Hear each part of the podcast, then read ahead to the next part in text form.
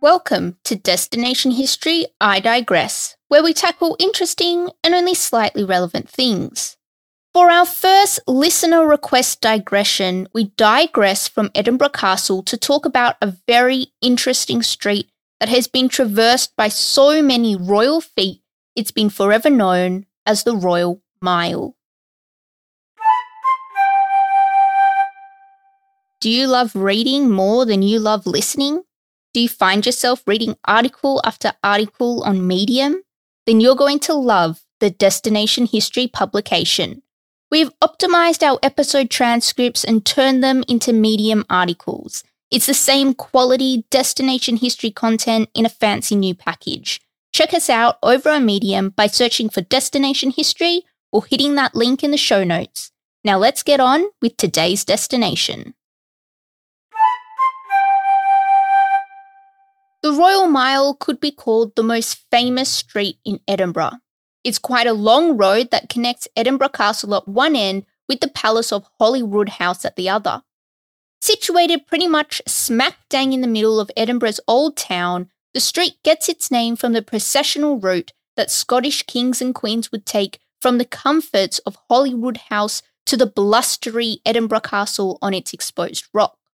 The street itself is lined with towering tenements, cobbled closes, and narrow wynds. Oddly enough, its name gives an idea as to its length. The Royal Mile refers to a Scots mile, which is about 1.81 kilometres, and even though it's longer than what the English define as a mile, the Scots mile hasn't been used since the 18th century. And many of the buildings along the street show us an example of architecture before even that. The whole existence of the Royal Mile started with Edinburgh Castle. As the town grew, the population spilled down the side of Castle Rock and eventually developed this main thoroughfare that we know as the Royal Mile. It was actually in 1124 that David I noticed that the clachan or village supported the fort atop the hill by supplying goods to the inhabitants and so he made the village the borough of Eden a couple years later in 1128. By doing this, he granted the right to trade to the town, and Lawn Market, like the name suggests, became a massive open air market. He also laid out the high street, which even back then was known as Via Regius, which translates to Way of the King. So it's thought that this is where the Royal Mile name originated from. As we fast forward to 1591, the original timber houses that had lined the street had been replaced with stone ones. But the real problem was overcrowding. As we fast forward about 50 years to 1645, things were only getting worse. By this point, there were about 70,000 people living along the Royal Mile. Now it's a good sized street, but not 70,000 sized.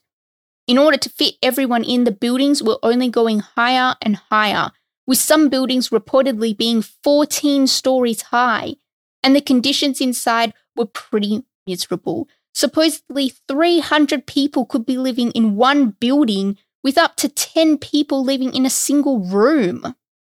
As we get to the late 1800s, we have some restorations starting to take place. Lord Provost William Chambers wasn't a fan of the state the Royal Mile in 1865. So he decided he would give it a facelift by carrying out extensive restorations. He built new tenements, demolished old ones, and even formed a path so that it was easy to get to the train station from the mile. Things were going so swimmingly that throughout the 1880s, Patrick Geddes, a town planner and botanist, came to the party.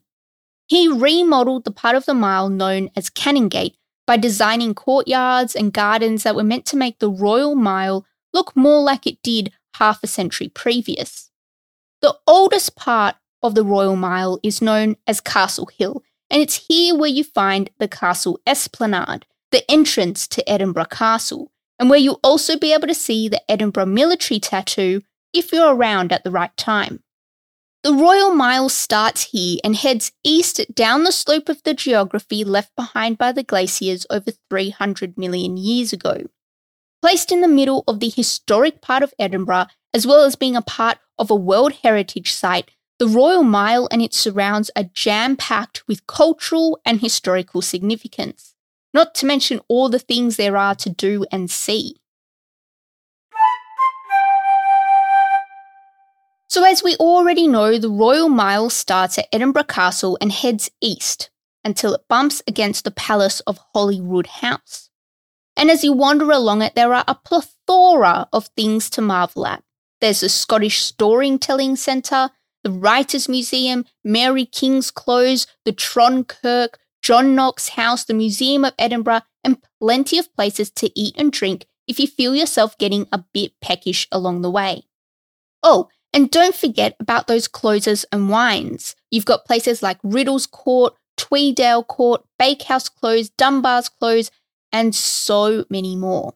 But back to the main attraction. The Royal Mile itself is separated into clear sections. At the start, you've got Castle Hill and Edinburgh Castle, which we've already spoken a little about. Then we've got Lawn Market, which we already know was a pretty popular marketplace. That was actually the best place to buy some good quality linen. It's about 100 metres long and connects the hub, which is where the Edinburgh International Festival takes place, to Bank Street, which, you guessed it, takes you to the Bank of Scotland.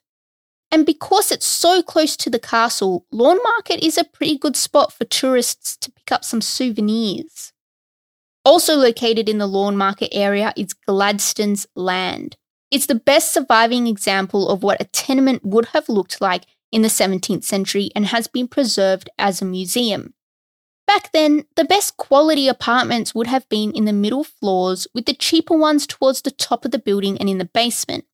As we already know, living conditions in these tenements weren't spectacular, and so it's great that we have an original surviving tenement to allow us to peer into the past.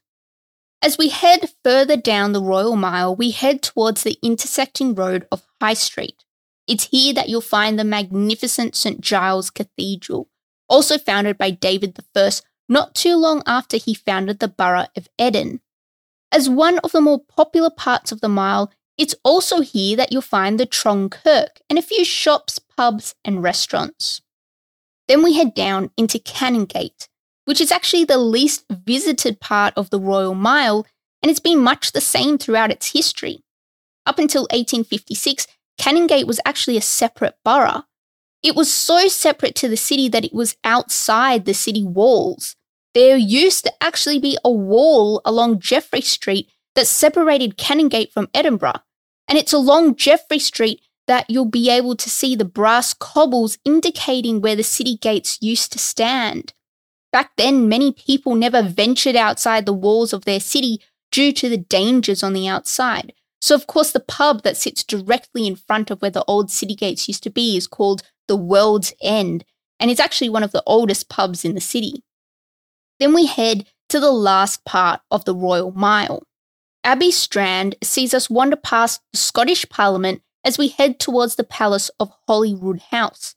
This is where the Scottish monarchy lived when they wanted a bit more comfort than what was offered in Edinburgh Castle. David I, James IV, and Charles II all had something to do with making Holyrood House what it is today. And don't forget that as you walk along the Royal Mile, there is so much more to discover than what we've covered very quickly here.